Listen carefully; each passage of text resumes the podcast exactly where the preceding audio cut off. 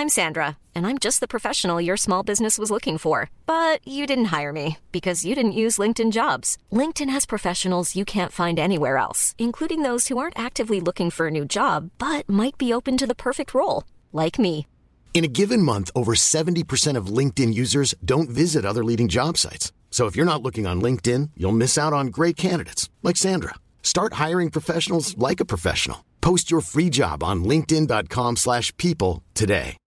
Millions of people have lost weight with personalized plans from Noom, like Evan, who can't stand salads and still lost 50 pounds. Salads, generally, for most people, are the easy button, right? For me, that wasn't an option. I never really was a salad guy. That's just not who I am. But Noom worked for me. Get your personalized plan today at Noom.com. Real Noom user compensated to provide their story. In four weeks, the typical Noom user can expect to lose one to two pounds per week. Individual results may vary. Hey, I'm Ryan Reynolds. At Mint Mobile, we like to do the opposite of what Big Wireless does. They charge you a lot, we charge you a little. So naturally, when they announced they'd be raising their prices due to inflation, we decided to deflate our prices due to not hating you. That's right. We're cutting the price of Mint Unlimited from $30 a month to just $15 a month. Give it a try at mintmobile.com slash switch. $45 upfront for three months plus taxes and fees. Promo rate for new customers for limited time. Unlimited more than 40 gigabytes per month. Slows. Full terms at mintmobile.com.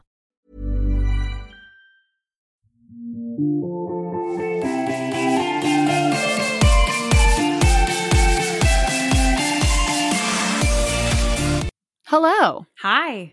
Welcome to Old Millennials, a deep dive on shallow topics from the late 90s and early 2000s. I am one of your hosts, Margot Poupard. And I am your other host, Emily Beijing. To quote my queen, Liz Lemon, what a week, huh?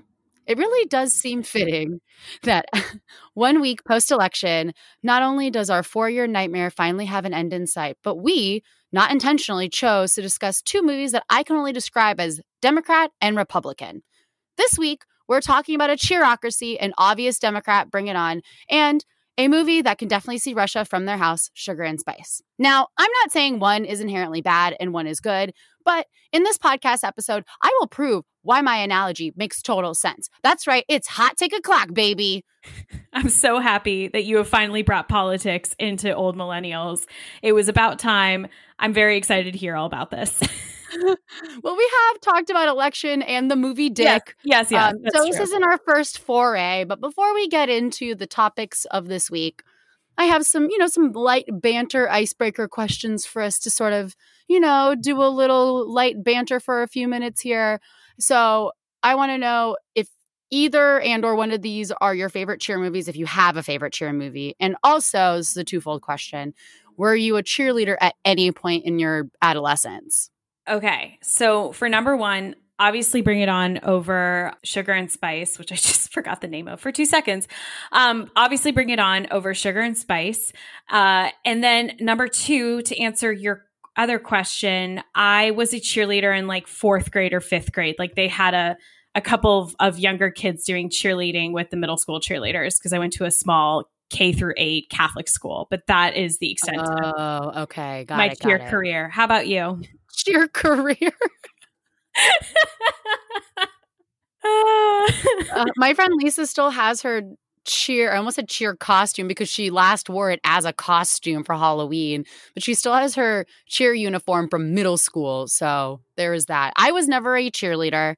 I was on dance team, which was sometimes a part of like cheer, depending on what activity was going on. So sometimes, you know, we'd play, we would dance, we would both be at like a basketball game or a volleyball game doing like halftime shit.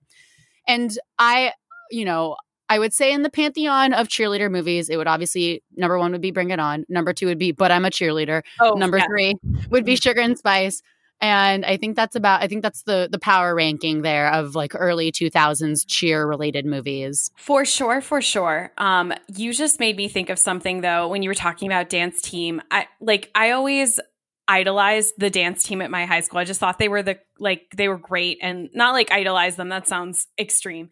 But I just thought they were really cool. And like I remember in my like MTV, if I ever had had like an MTV made, I think I would have wanted to have been made into a um member of my dance team because I can't dance for shit. And I just, but I, I am jealous of all who can. And I think much like when Maureen at the end of center stage is like, You never had the feet. I never had the heart. I think I too, like Maureen's mom, never had the feet, but certainly had the heart. That's very touching. Um, I I actually was very surprised that our cheerleaders in high school, at least, were not very interesting. They were really they were all around like nice enough people, and they never had drama, and they weren't like that cliquey. So it was just our cheerleaders were nothing like the stereotype. So I don't really have a visceral positive or negative reaction to cheerleading. I would say now it's much more on like the positive, like amped up side because of yeah. Cheer, the, the TV show Cheer, um, because I'm just like so obsessed with these like high energy performance routines. And it's a little bit of dance, but I, similar to you, always had the heart to want to be good at gymnastics, but I definitely didn't have the body. like I'm not like extremely flexible and I'm like too anxious to be like thrown up in the air or anything like that. So yeah. and I'm not like I'm not necessarily very tall and I'm not short and I'm not eh, like particularly strong. So I'm extremely useless. So, you know, in a lot of ways that's probably why I'm a little bit obsessed with it. Similar to the writer of this movie of Bring It On. Because before there was Cheer, there was Bring It On, which I'm aware is not a wholly original take, but let's roll with it like it is both share a theme that I just love for us, us being women and gay men. And it's girls being tough and badass and smart and hot all at the same time. And we don't really see stories like that anymore. We usually have to be, quote unquote, going through it to be deemed worthy enough to have our stories be centered. And honestly, without bringing it on, and this came up a lot during my research, I don't think that, and it, so it was confirmed through my research, I don't think you would have movies like Mean Girls or TV shows like Glee or Easy A or even the reality show Cheer. Would 100% agree. I think there's just an edge and an attitude that was brought to that movie that carried itself out in some of those future movies you just um, brought up. Totally. It's, I at some point in my notes I had written like it's bitchy smart. I don't yes. really know how else to describe the tone eh, where it's not condescending and it's not necessarily mean and it is a little bit campy because it's winking at you, but they do tackle as I'm sure we'll get into tackle like serious topics all with this sort of like jest but it's also serious if you want it to if you want to take it seriously. And I find that it transcends like the different cliques of people in high school. Like, sure, this movie focal point is going to be around a set of cheerleaders, or in some of the other movies you talked about a certain clique in a high school. But I find that the the enjoyment of that movie transcends the type of stereotypes people were in high school. Like, I will find that people I knew who were, you know, complete theater kids or complete nerds or whoever in high school love those movies as much as like people who were, you know, quote unquote popular. Like that, I think says a lot in comparison to some of the teen movies that had come out in the past that I think were very like some people would like them, but other people would just, you know, roll their eyes at because of how one dimensional they were. Sure. And I would also say all of, I mean, save for the reality show cheer, and that's the last time I'll say it, I promise. Um, mean Girls and Easy A and Bring It On. I feel like, I mean, obviously, other than, you know, being full of beautiful, you know, late or early 20 somethings being like your classmates, there was something about the universal themes that they tackled that I felt like was closer to my high school experience versus watching high school movies from the late 80s and early 90s growing up because my parents didn't go to school in America. So I had no idea what American high school was going to be like. I felt like those movies were much closer to my experience than other movies that I had watched. And I mean, uh, there has been tale that Glee is partially based on the choir from my high school, which is notorious, uh, especially the years that I was there, was notoriously full of fucking drama. That and that drama completely transcended clique lines. Like it was, and everybody was invested in all of their like nonsense in a lot of ways. Just it was like a soap opera. So that's so Glee is also kind of almost my part of my high school experience in a lot of ways as well. So, a little bit of history about Bring It On. In a classic case of Hollywood always wants the last best th- thing, Bring It On was almost never made. Of course, I don't know why I said that with a little bit of surprise, but this should not surprise you at all. In the late 90s, Jessica Bendinger, who is the writer of Bring It On, shopped around her 120 page script around Hollywood, and every major studio passed on making a teen movie about cheerleaders. She was about ready to give up on her famously 28th try at pitching it when it finally sold. She was a model turned hip hop journalist turned music video director, and after Graduating from Columbia, she moved to Los Angeles with her big idea for Bring It On, based solely on her love of cheerleading competitions and hip hop music. Originally titled Cheer Fever, Universal, who would later distribute it, passed on it in the room. The way Bendinger tells it, quote, it was a male studio executive who I remember was throwing a basketball up in the air while he was talking to us. He was like, "Let me stop you. It's going to be a pass." He was trying to be a good guy and not have not have us waste our time and energy. Then I went to Beacon Pictures and was like, "You guys aren't going to want this. Nobody wants this, so I'll say it for you." I was really at the end of my rope, and sure enough, John Ketchum, Caitlin Scanlon, and you'll find out for reasons later, Mac, my boy Max Wong rallied to buy it. Jessica came into the pitch and started by showing a tape of national cheerleading championships, which, again, sorry, I lied. If you've watched cheer, you know is thrilling to take in. Her logline for her pitch was Clueless meets Strictly Ballroom. And when I read that, I was like, uh huh, yep, nope, that totally tracks for me. Beacon bought the pitch in 1996, and then it was stuck in development hell for four years, with Scanlon and Wong struggling to put into production. As Max Wong tells it, quote, a month passed, and Caitlin and I would not stop talking about this cheerleading pitch. We went to our boss, Marc Abraham, and we literally crawled on the carpet of his office begging him to buy the project. The only other previous time that I had crawled on his carpet was for Scream, which was a project I had gotten one hour earlier than the rest of town, and I begged him for it, and he said no. That was my argument. Last time I called on your crawled on your carpet and begged you for something, it was Scream and it made $300 million. It's a franchise. Look, do you want to be poor? Are you afraid of success? And he just looked at us and was like, Oh, so you're saying this cheerleading project is going to make $300 million? And of course, we have. So there you go. and he has so many other amazing quotes. And the whole reason the script actually finally gets pushed into production, gets finally pushed into production, is from the most unlikely place. Jonathan Demme, the director of Silence of what? the Lamb. Wait, you mean director of Stop Making Sense, Silence of the Lambs? like Rachel getting married. I'm like thinking of every movie, Philadelphia. like, holy shit. Uh, all his uh, laugh out loud hits. Oh my God. And again, I'm going to quote Max Wong here and throughout because he is very funny and has the best sound bites from this MTV oral history about Bring It On from five years ago that I will be referencing throughout. Wong says, Demme flipped out over the project and called the head of Universal and was like, oh my God, this is such a jam. I, I know Jonathan Demme doesn't sound like that, but I like to think he does. I would like to think that's how like Kelsey Grammer st- felt when like girlfriends came along his way. Like I, we talked about a few episodes ago and being like the unlikely producer who got the green light.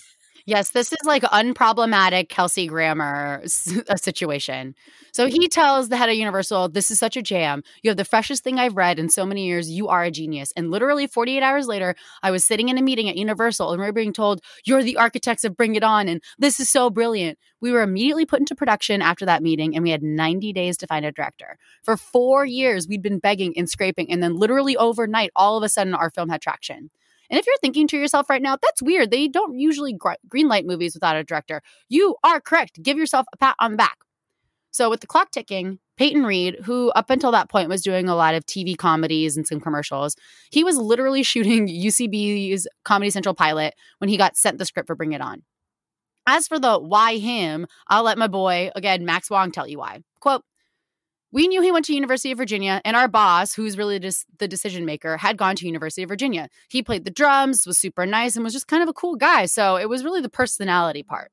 Also, directors who come from TV generally generally will deliver on time and on budget. Oh, I mean, so the, of course. yeah, they're just efficient. They're very efficient.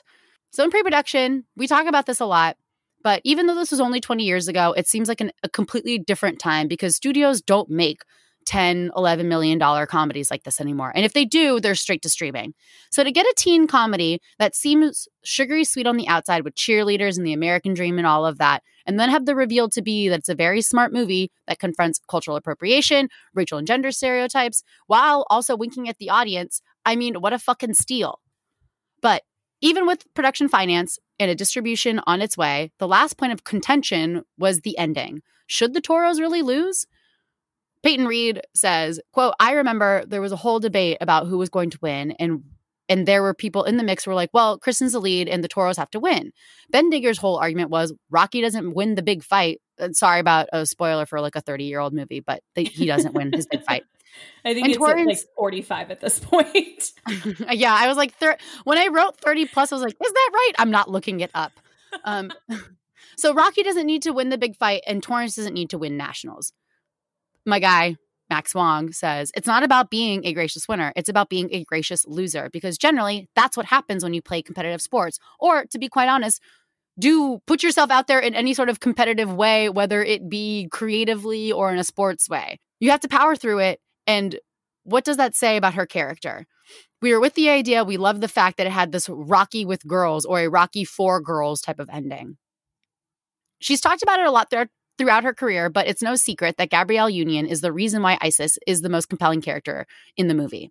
It's because she worked with Reed and Bendinger on fine tuning the voice. Union drew on her years of activism in high school and college to develop her character. Isis, like Gabrielle Union, uses her voice to inspire people to do the right thing and to help educate them along the way. Union on why she ultimately made an, another teen movie at 27. Quote, the cheerleading movie I wanted was about bank robbing Sugar and Spice. They didn't want to go black on any of the characters, so it's interesting. The group that didn't want to commit to diversity didn't seem to do as well, and the movie that was about righting wrongs did well, and that included diversity. Conversely, Kristen Dunst wasn't the first person to have the part of Torrance. Marley Shelton was initially cast and ended up ditching the movie for Sugar and Spice. P.S. Isis is inspired by Michael Jordan, which really, really makes a ton of sense. Oh wow, I see that. When now. you think about it, her like attitude, it's very Gabrielle Union meets Michael Jordan. There's like a nice mix in there. Yeah. So this is not a cheerocracy. This is a cheer camp. Pre cheer camp, though, they had a six week period of like having time on and time off where they were going to be able to rehearse routines. And Anne Fletcher, the movie's choreographer, hired a separate choreographer, Hi Hat, to work with her to work on the Clover routines. Everyone but Kristen Dunst, because Kristen Dunst was on another movie and she couldn't come until the day before shooting, all had to learn these routines over about six weeks in a four week intensive cheer camp. But of course, don't worry about Kiki. She's a child actor. She picked it up really quickly and would practice the moves between takes with her castmates. So during their four week intensive in San Diego, where they would later shoot the movie, by all accounts was extremely physically and mentally draining. Gabrielle Union said her coping mechanism was booze and icy hot, and one of the girls from Blaque went on to say of Union's extreme dance schedule, quote, "Yeah, I think dancing was for Gabby probably a little challenging, but she did it and it was a lot of upper body shots in the end." Eliza Dushku, who had to have an extra dance cheer day because as she says quote i can't do a step aerobics class without getting frustrated. I have no idea how to keep up. Lindsay Sloane who plays big red was also scared that they would figure out that she doesn't want to dance or cheer and get fired and she joked with the original girl who played carver about it and then that woman would go on to get fired.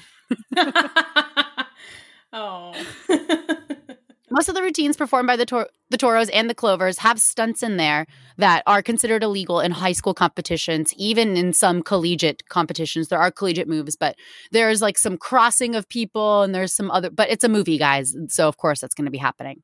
And because see budget, they had to like keep costs down. So they had to learn all of these own stunts. And by and large, all of them did everything from T to B. They're very rarely a stunt double used.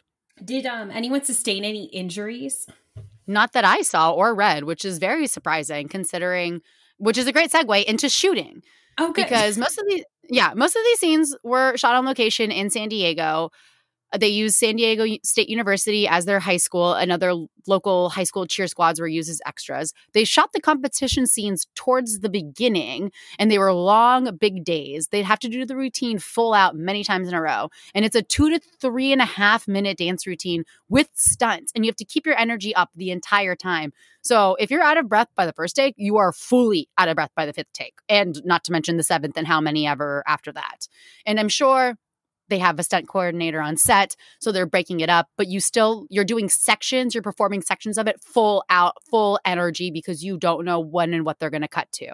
The scene at nationals was filmed in oceanside and was not only their teams the toros and the clovers but also a bunch of other cheer teams too. And so there were a lot of action scenes where people were crossing and everything was like perfectly well timed. And if you fucked it up, you'd have to completely reset. And that was probably the most tense shooting of all. Because at first, when I was looking at a lot of, so they did a 15 year retrospective, or at least MTV did. And then they did a 20, which was most recently this year um, over the summer when this movie was released in August. They did a 20 year.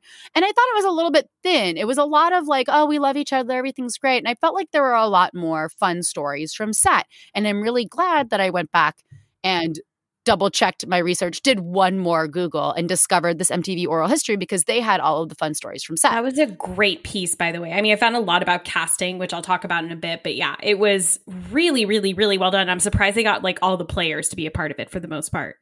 Oh, almost everybody. They got so, I mean, all of the producers had great stories because, of course, they, you know, were not necessarily on set, but were seeing dailies and getting daily reports. So they kind of remember it maybe best versus like Kristen Dunst, who was very young and still in high school. And she's like, I don't remember that, which I thought to be was very funny. So some fun story. Well, I'm going to start with a kind of not as fun story, but so the scene I'm sure you know of Torrance, Missy, Jan, and Les driving to the Clover game. It wasn't a football game. Driving to the Clover game to confront them and spy on them and see what's going on. While they were shooting this driving scene, a civilian driver pissed off that the film's motorcade was making him late for dinner, attempted to drive the truck off the road. So they don't put cars like when you're I'm sure some of you probably know when they are filming a driving scene, you're not you're actually just like driving the car you're on like a raised bed and it's like a whole like long it looks like you could tow a track like a like a trailer from it.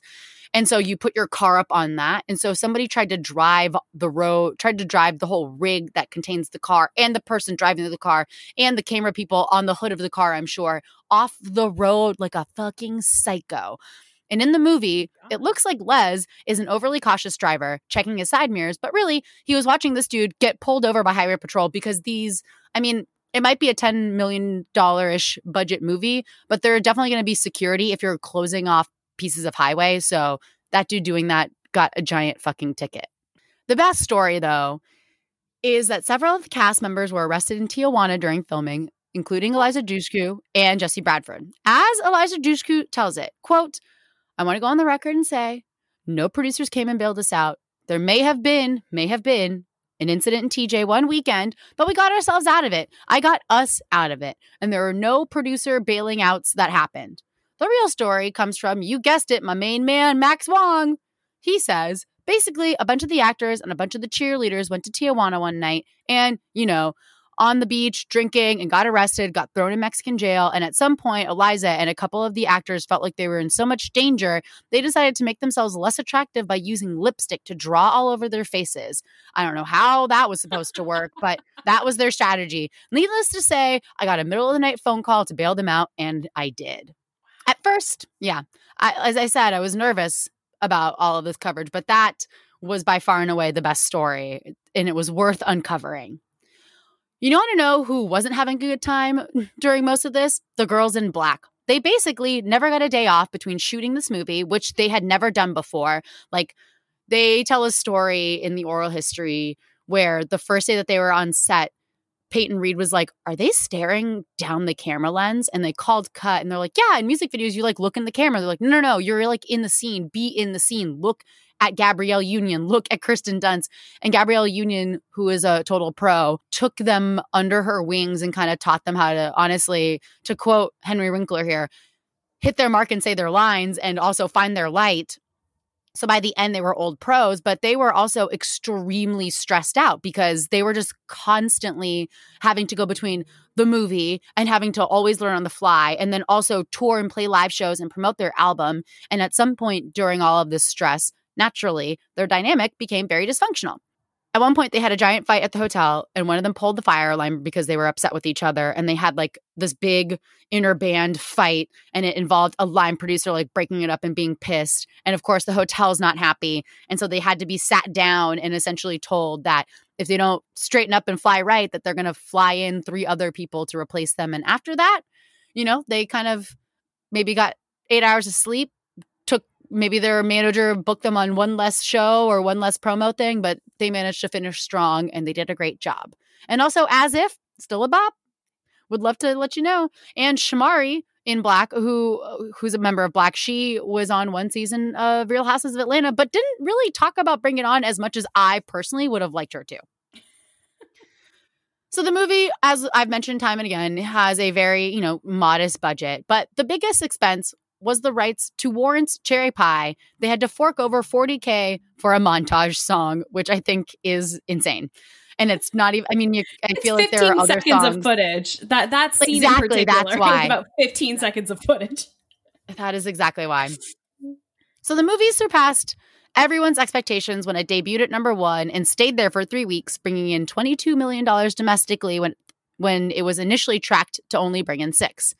Obviously, I now have to tell you another Eliza Dushku story. Quote, a number of the girls and I went on the town to celebrate, and they may or may not have, you know, jumped into the pool at the Sky Bar. And we were like, we have a number one movie.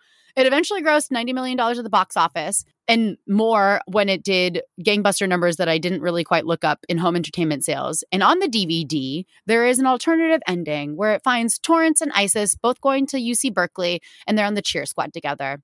Thank God Reed cut it though and opted instead for something we don't get enough of, I think, which is a bloop reel where all the actors are performing some aspect of Mickey. It's fun, it's dumb, it's perfect. But I rather watch that than watch Torrance and Isis be fit, be friends because what I most like about the movie is that at the end they still don't fucking like each other, but they do respect each other.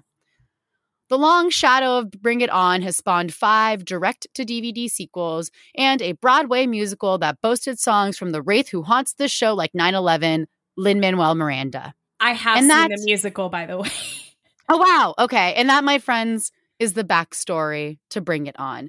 Okay. How is the musical? Okay. So the musical, plot wise, not that great. In fact, it's more of Bring It On 2's plot, if I recall correctly, than Bring It On 1. If Bring It On 2, or no, maybe it's Bring It On 3. Sorry, the one with Solange and Hayden Panettiere. So it's Bring It On 3 is more of the plot here, where it's like a white girl who lives in a like kind of Orange County white people district ends up moving to a more diverse high school where she is one of the few white people there and uh, it's basically yeah it's the plot of bring it on all or nothing more than actually the original bring it on. The actors in it were really good. Like a lot of them have gone on to do i think one of them was the original cast of the heathers musical and a few other things. The choreography though was insane. I mean obviously like just doing cheerleading on a stage like that i was very impressed. The plot and everything was was so so but there were a, I think there are a few actors in that that may have gone on to hamilton. It's funny you bring up lin manuel miranda well, I really wasn't trying to bring him up. I also have a few notes about casting for Bring It On, just because it's it's very interesting, and you probably saw this in this MTV piece. I mean, it's like it is. You cannot talk about this movie and the behind the scenes and the casting without talking about Sugar and Spice, which originally was called Sugar and Spice and Semi Automatics, but more on that later. Marley Shelton, as you discussed, was the originally the top choice to star in this movie, and director Peyton Reed had even met with Shelton over the role. The role, and then a few days after those meetings, she was cast in Sugar and Spice and Semi Automatics. And so the team had to go back to the drawing board and thought of Kirsten Dunst in this role. The irony in all of this is that Dunst had just recently filmed Drop Dead Gorgeous, which was written by Lona Williams, who also wrote Sugar and Spice and Semi Automatics. She had also recently starred in The Virgin Suicides and Dick. Dunst was reluctant to take on this role and turned it out several times. She ended up saying yes after she met Peyton Reed and saw that this could be a really fun project. And a lot of the actors, as you probably saw in this thing piece, who were interviewed, you know, originally, some of them were reluctant to audition for the roles or take on the roles, but immediately saw when they talked to the director and started really going into the script that, yes, this movie on the surface is about cheerleading, but there's just a lot of fun in that and a really well done plot and uh, overall writing. Um, as for Cliff, people who've read for that role include Jason Schwartzman and James Franco, who had just done the pilot for Freaks and Geeks. Reed said that there were a lot of different versions of this, this like rocker type rebel character, and that Schwartzman's version naturally was a little bit more offbeat. Um, but Max Wong then said that they had seen over 300 guys for Cliff, but ultimately settled on Jesse Bradford. Um, and he was sold on the movie again when he talked to Peyton Reed and realized this was meant to be more than a cheerleading movie. As for Missy, producers always knew they wanted to go with Eliza Dushku after having seen her play Faith on Buffy and on Angel. Dushku, much like her character, was very reluctant to audition for this role and said to her agent, quote, I'm not going to on this stupid audition because I still can't understand why you're sending me on it. I'm not a fucking cheerleader. as she also said, as she additionally said in this oral history piece, quote, I believe I was a little hungover and I was dressed in all black. Apparently, she I, had her and Max Wong truly have the funniest quotes yes. in this thing. Like they're yes. the ones I quoted them most. They're just hilarious. And then I mean, I love the part where she's like, I don't know, I was like hungover and then dropped into a split. I was like, what? Like, what is your life? I know that. So that to me was fascinating. I, I love that life imitated art in this case, or I guess art imitated life because she her audition was very much akin to like what her audition um, or tryout looks like in the movie Bring It On of just like not caring and then doing like a double back handspring. Um, mm-hmm. Much like much like Missy, the producers always wanted to go with Gabrielle Union for Isis. Gabrielle Union, as we all know, does not age and convincingly looked like a high school student despite having been around 26 or 27 when she was cast. Much like you said, um, this was, they had written this part as a very, what she says is like a combination of Foxy Brown and about eight other blaxploitation characters sort of rolled into a cheer lawyer defender type person, to quote her. And- when you're ready to pop the question, the last thing you want to do is second guess the ring. At Bluenile.com, you can design a one of a kind ring with the ease and convenience of shopping online. Choose your diamond and setting. When you find the one, you'll get it delivered right to your door. Go to Bluenile.com and use promo code LISTEN to get $50 off your purchase of $500 or more. That's code LISTEN at Bluenile.com for $50 off your purchase. Bluenile.com code LISTEN. Hey there, it's Michelle Norris. I'm host of a podcast called Your Mama's Kitchen. When I travel, I'm usually looking for a way to find a taste of home when I'm not at home. And one of the things I love to do when I am at home is entertain. And Airbnb allows me to do that. When I was in California recently, I rented a house that had a great kitchen. And when we were sitting around the table, we we're all thinking, we're in someone else's house. Someone could be in all of our homes as well. If you have a home, but you're not always at home, you have an Airbnb. Your home might be worth more than you think. Find out how much at airbnb.com/slash host. And as you said, she worked very closely to ensure that this character would not be a monolith. Um, and wanted this character to be kind of be multifaceted. And it is interesting because at the time, Gabrielle Union had just been in She's All That and 10 Things I Hate About You. And while in 10 Things, she's definitely a, a much better role, but it was, you know, it's an ensemble role. It was very much kind of an ensemble movie. Um, and she wasn't top billed. And then in She's All That, she was one of the popular girls, but only had a few lines in the movie. So she had been in some kind of more minor roles in these teen movies, but never had had really kind of her time to shine in that particular genre. Um, and then, as you said earlier, with Blaque, you know, they all were touring at the time and just kind of decided to do this on top of everything else. Um, what's interesting about Lindsay Sloane being cast as Big Red was that she auditioned for Torrance, and pretty much she was saying in her interview that almost everyone auditioned for Torrance, and then they kind of just placed people in different roles. And when she got cast, her agent told her she was cast as Big Red. She had no idea who the character was. And then when she finally picked up the script, she saw that like she had gone in reading for like this nice girl character. And now she's playing this really horrible person.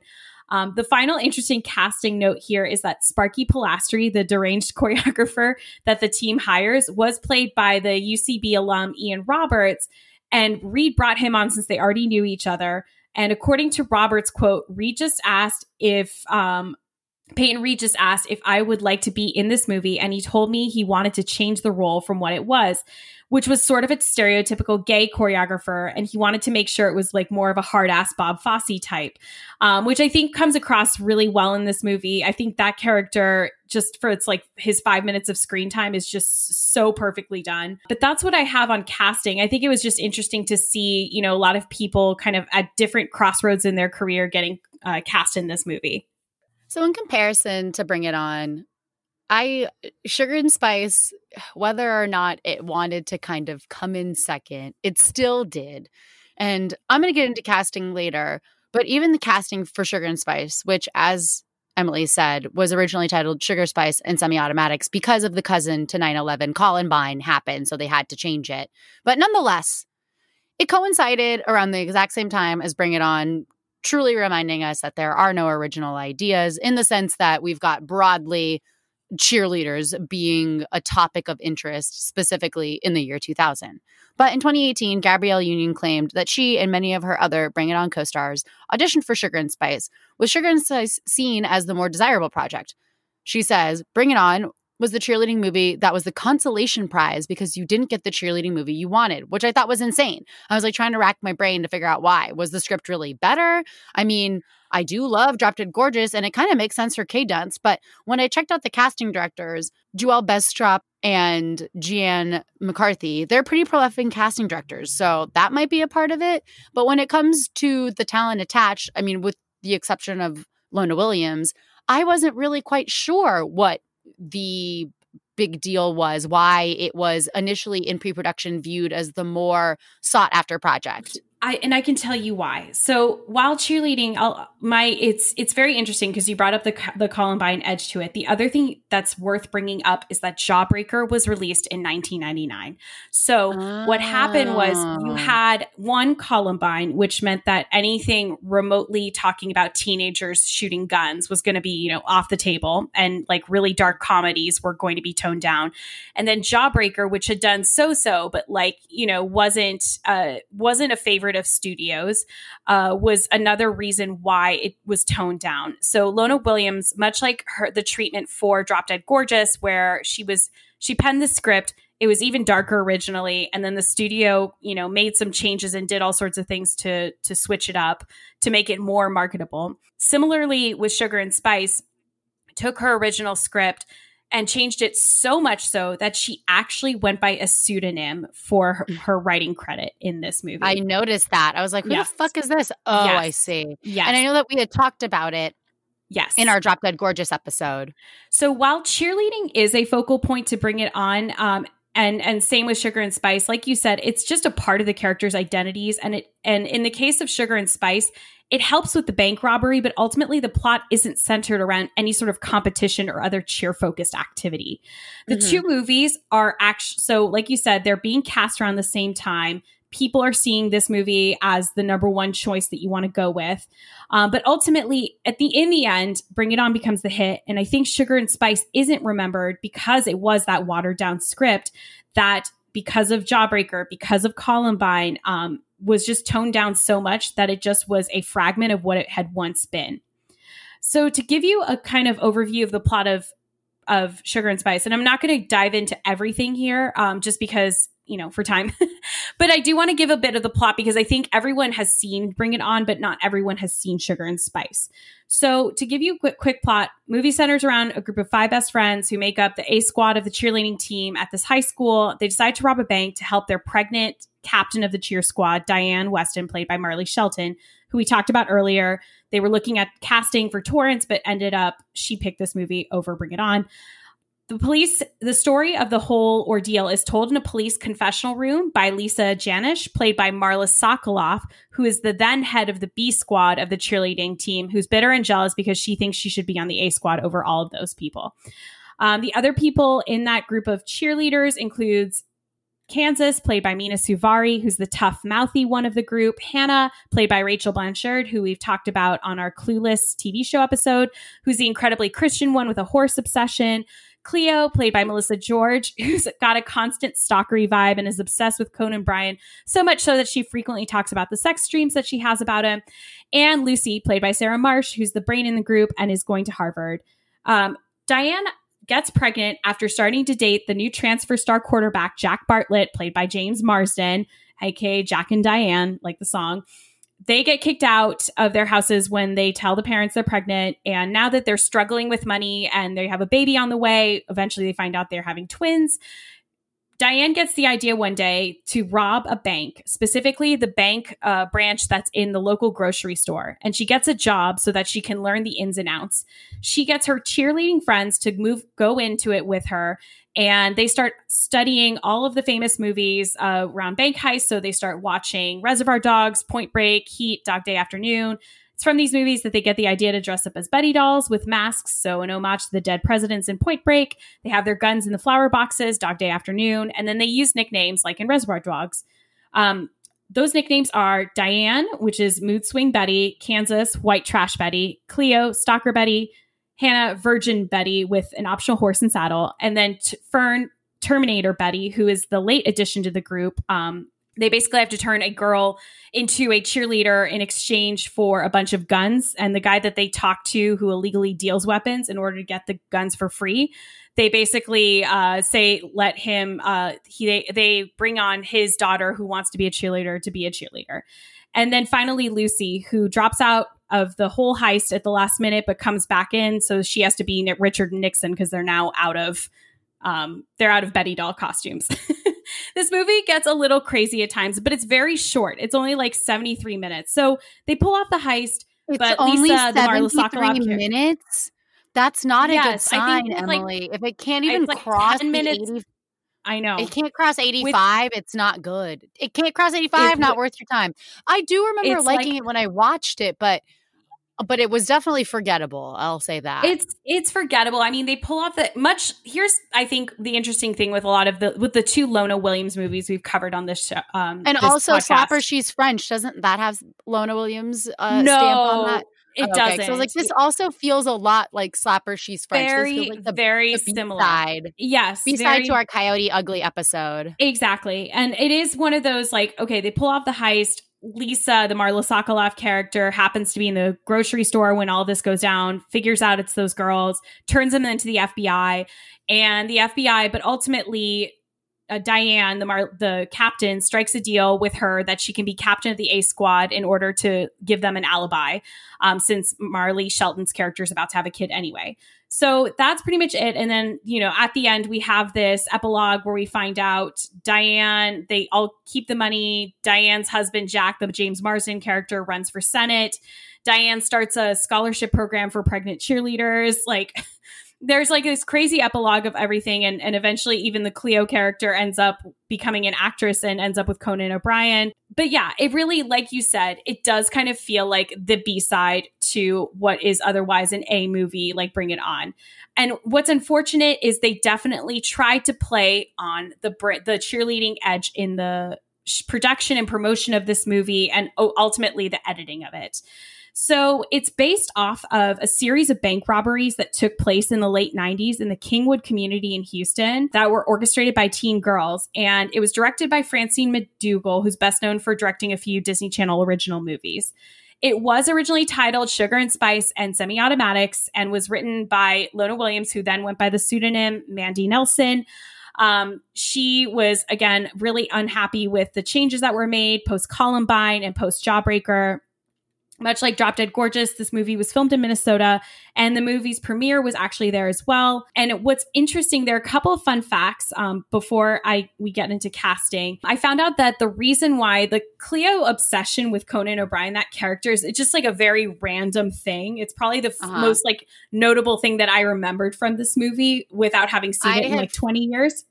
Exactly. I was gonna say, I was like, there's that's probably one of three things I remember from the movie. Is like she gets pregnant, James Martin, James Marsden, and Conan O'Brien somehow. Thank you for reminding me that there's a character that's obsessed. I thought for some reason he was just in it or something, but I knew there was a Conan tie. So it's not, it's actually funny. So Lona Williams based that obsession on when she and O'Brien were both working on The Simpsons together. So Conan O'Brien, very famously, was a writer on The Simpsons, and Lona Williams was actually a production assistant there for many years. And uh, she had a little crush on him when they worked together. So when Conan O'Brien was told that there was this character in the movie that was going to be obsessed with him, he actually agreed to pose for the picture that's shown at the epilogue part. So at the end, when you see like what happens to each of the cheerleaders at post heist, this particular character, Cleo, there's a picture of her with Conan O'Brien, like in a relationship. And he actually, that's not even Photoshopped. Like Conan O'Brien actually agreed to do it because he thought it was so funny. Much like you were saying, like, I believe you said that was like USC cheerleaders who were used, or was it like San Diego area cheerleaders were used for Bring It On? It was local high school San Diego cheerleaders for Bring It On. Cool. In this case, they used the University of Minnesota dance team and cheerleaders, as well as the Minnesota Vikings cheerleaders, to be the B squad in this, which is funny because they were supposed to be the worst squad. But um, the music in this movie and Drop Dead Gorgeous were both done by Mark Mothersbaugh, and I think that's how you pronounce it. Yes, Yeah, that is how you say his last name. who obviously, as many of you know, is in Devo, but also has a decades long career scoring movies and TV shows, including Rugrats and most of like Wes Anderson's first five or six movies. So that was really interesting for me. And I actually have to point out that Sugar and Spice may not be as memorable as a movie itself, um, or sorry, uh, it may not be as memorable as a movie. The soundtrack on this is actually quite good. Like, there's a lot of great, like, mid to late 90s. There's Breeders, there's like Automatica, and a bunch of those other cool bands. So I was very, that was one thing I enjoyed about the movie. Um, but overall, really, it was, it came out on January 26, 2001, which, as we all know, January is typically a month where you kind of release the leftovers, the things that you kind of want to bury under the rug. Most grows- people describe it in the biz as dumping season, like between season, January yes. and March. Yes. It's like all Oscar campaigning, so no one gives a fuck what's in theaters and no one's really watching it. And usually if it's a success in January, it's a fluke. And in this case, it was not a success. It went on to gross 16.9 million on a 27 million dollar budget and it currently holds a 28% on Rotten Tomatoes. 28 on Rotten Tomatoes, huh? Yeah. Yeah, that's not that's not great, but it's not the worst. I mean, we've watched movies with lower Rotten Tomato scores For before. Sure. For sure. But I can't believe I'm still not over the fact that it's only 73 minutes though. Like I am still reeling from that. yeah, I mean, so total with like credits and everything, it's closer to like 81 minutes. But when you're actually talking about the actual plot of the movie from start to finish, it's 73 minutes. Yep, released in January, you say. So I, you know, like I had warned at the top, I couldn't really, I didn't find a whole lot of info outside of the interesting casting crossing streams between Bring It On. Outside of that, in terms of casting, you know, there's not a ton to report, but I, I I pulled some interesting things together about some of this cast about where they were leading up to this movie and then kind of what they've been doing since then. So this cast in no particular order. Marla uh, Sokoloff, who is our narrator, Lisa, quote unquote, the informer, Janish. So I have totally different nicknames for them. So I think that's great that we have. This is how yeah. I think that's this movie's problem is it's so convoluted.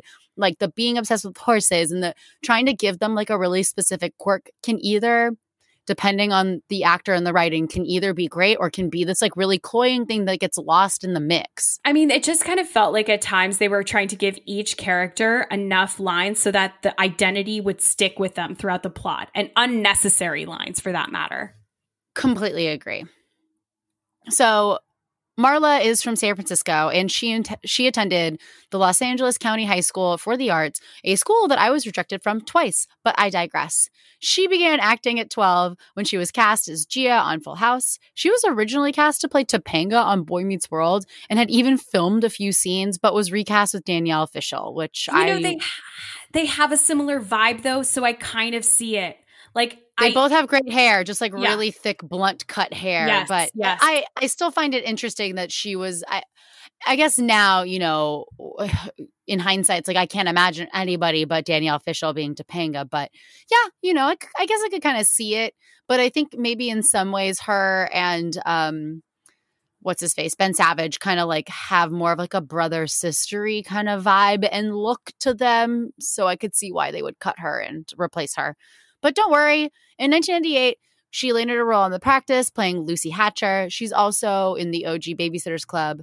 But prior to Sugar and Spice, she was in another teen movie called Whatever It Takes with James Franco, who she dated for five years. I knew that. I randomly, but yes, you're absolutely right. And Shane West is in that movie as well as Jodi Lyn O'Keefe. Wow. Um, what's her face from She's All That? Yeah, Jodi Lyn O'Keefe. Yep. Yeah, I mean, I'm I I can't remember what her character's name is in um she's all that. That's why I called her what's her face. Sorry, I know Taylor, that we've covered Taylor. Thank you. I was like, yeah. I know we've covered this movie yes. on the pod before, yes. but I really could not tell you. So Sugar and Spice will be her last in a run of teen-centered movies. Before this, she was in Dude, Where's My Car? And then she's going to pivot into more adult grown-up roles.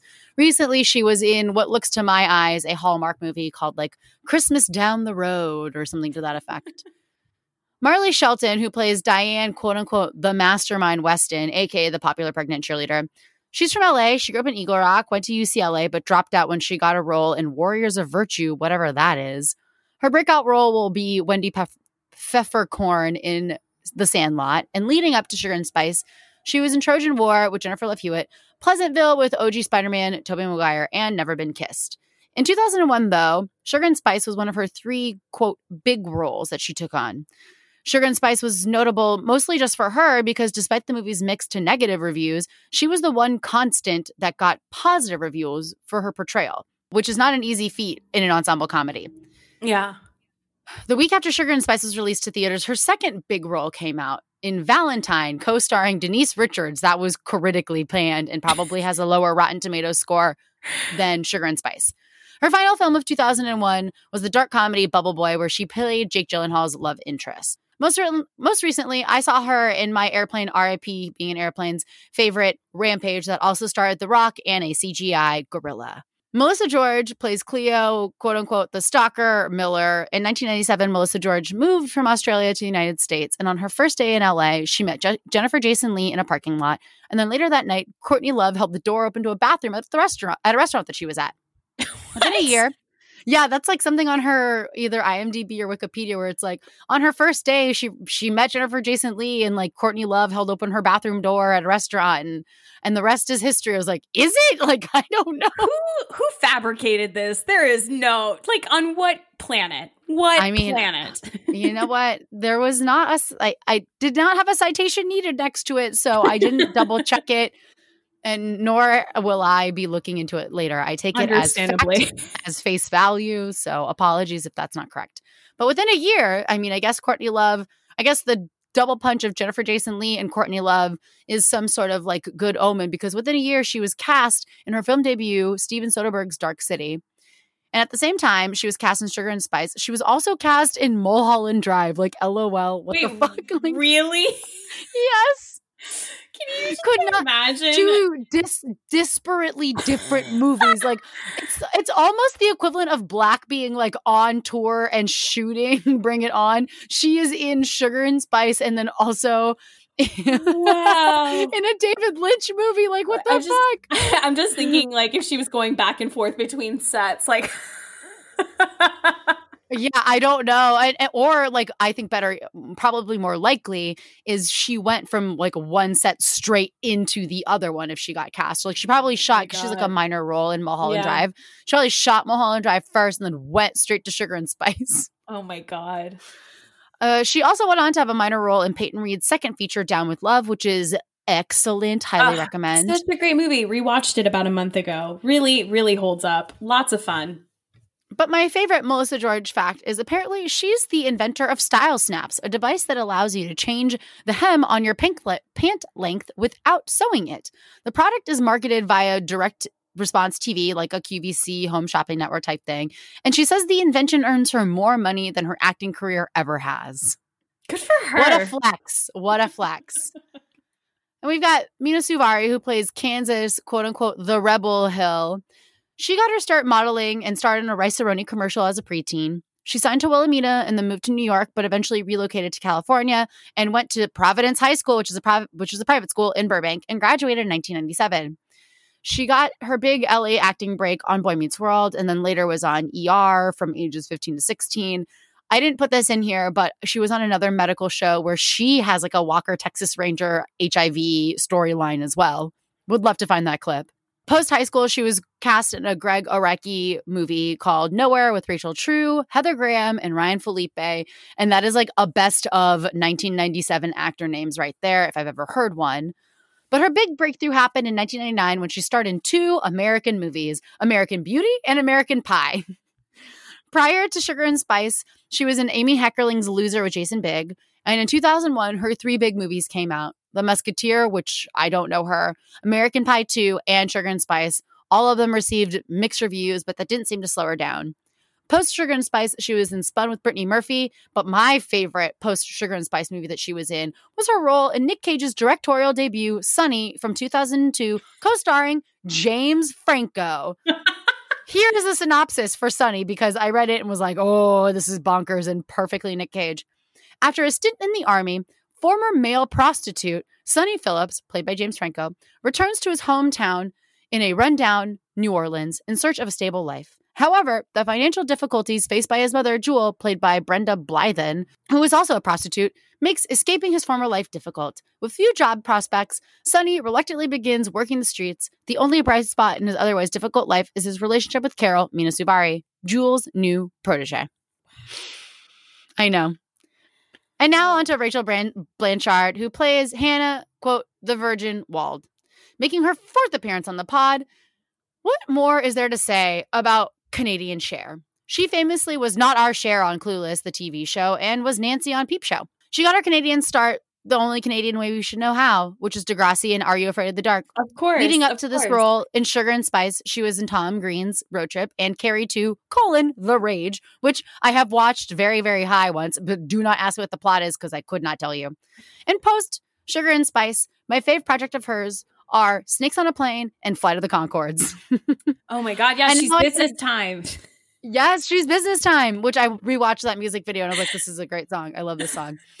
and an honorable mention to everybody's underrated internet boyfriend, James Marsden, who plays the football quarterback, John, quote, Jack, whatever his last name is. He went from The Nanny to Party of Five to Ally McBeal to X Men and then did this movie.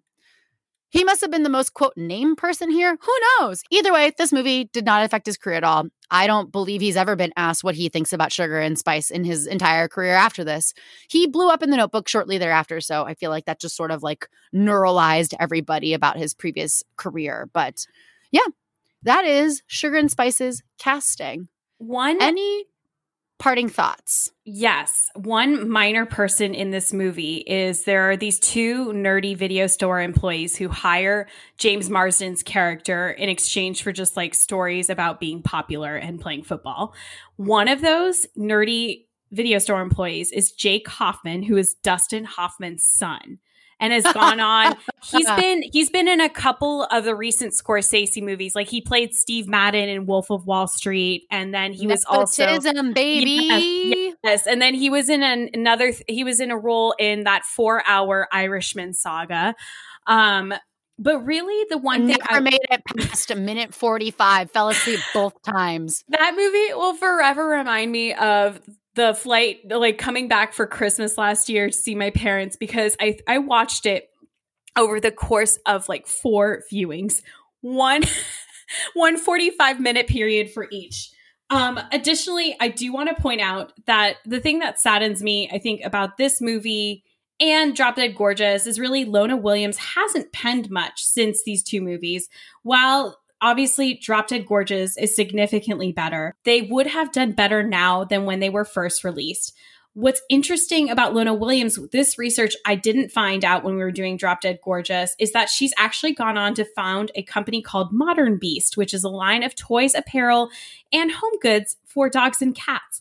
Apparently, a hundred percent of their profits post production and like when other business costs are paid go to charity, which is really good.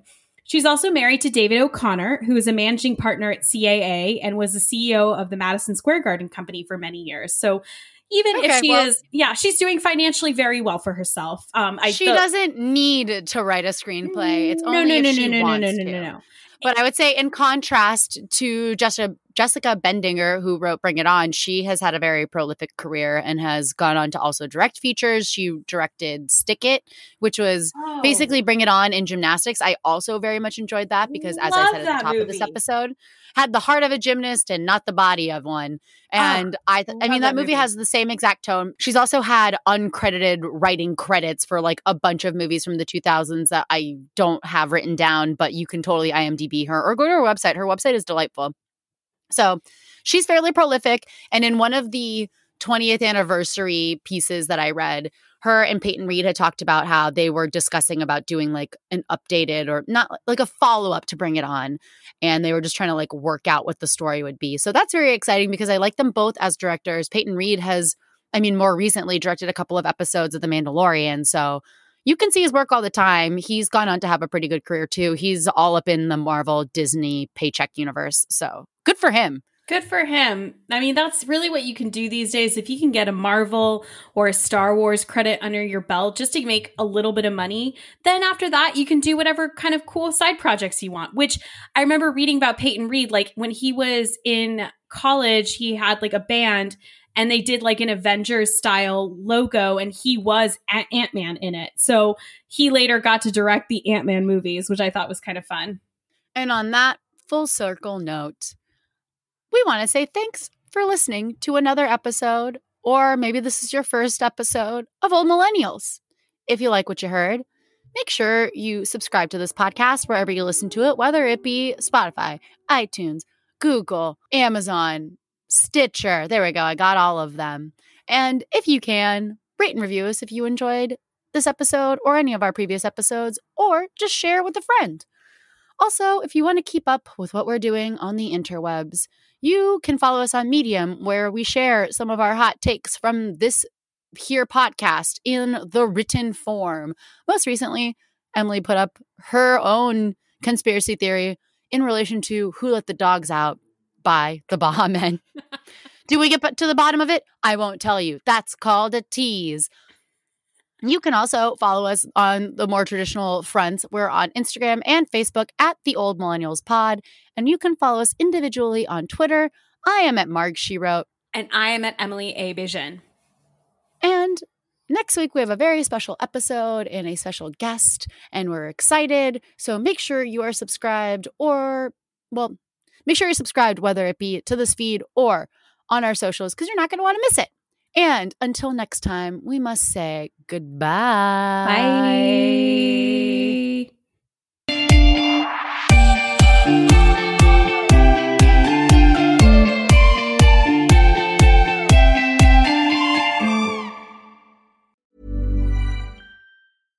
Hi, I'm Daniel, founder of Pretty Litter. Cats and cat owners deserve better than any old fashioned litter. That's why I teamed up with scientists and veterinarians to create Pretty Litter. Its innovative crystal formula has superior odor control and weighs up to 80% less than clay litter. Pretty Litter even monitors health by changing colors to help detect early signs of potential illness. It's the world's smartest kitty litter.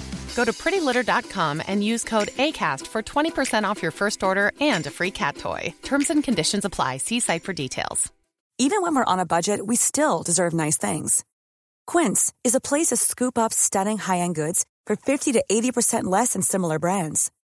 They have buttery soft cashmere sweaters starting at $50, luxurious Italian leather bags, and so much more.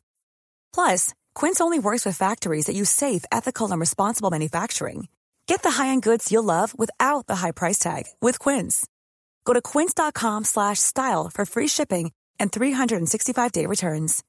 If you're looking for plump lips that last, you need to know about Juvederm lip fillers. With Juvederm Volbella XC and Juvederm Ultra XC, your lip look, whether it's subtle or bold, can last up to one full year with optimal treatment and no additional maintenance. Find a licensed specialist and see if it's right for you at juvederm.com today. That's J U V E D E R M.com. Add fullness to lips in adults over 21 with Juvederm Volbella XC or Juvederm Ultra XC. Do not use if you have severe allergies or a history of severe allergic reactions, or if you're allergic to lidocaine or the proteins used in Juvederm. Tell your doctor if you have a history of scarring or taking medicines that decrease the body's immune response or that can prolong bleeding. Common side effects include injection site redness, swelling, pain, tenderness, firmness, lumps, bumps, bruising, discoloration, or itching. As with all fillers, there's a rare risk of unintentional injection into a blood vessel, which can cause vision abnormalities, blindness, stroke, temporary scabs, or scarring. For full important safety information, visit juvederm.com.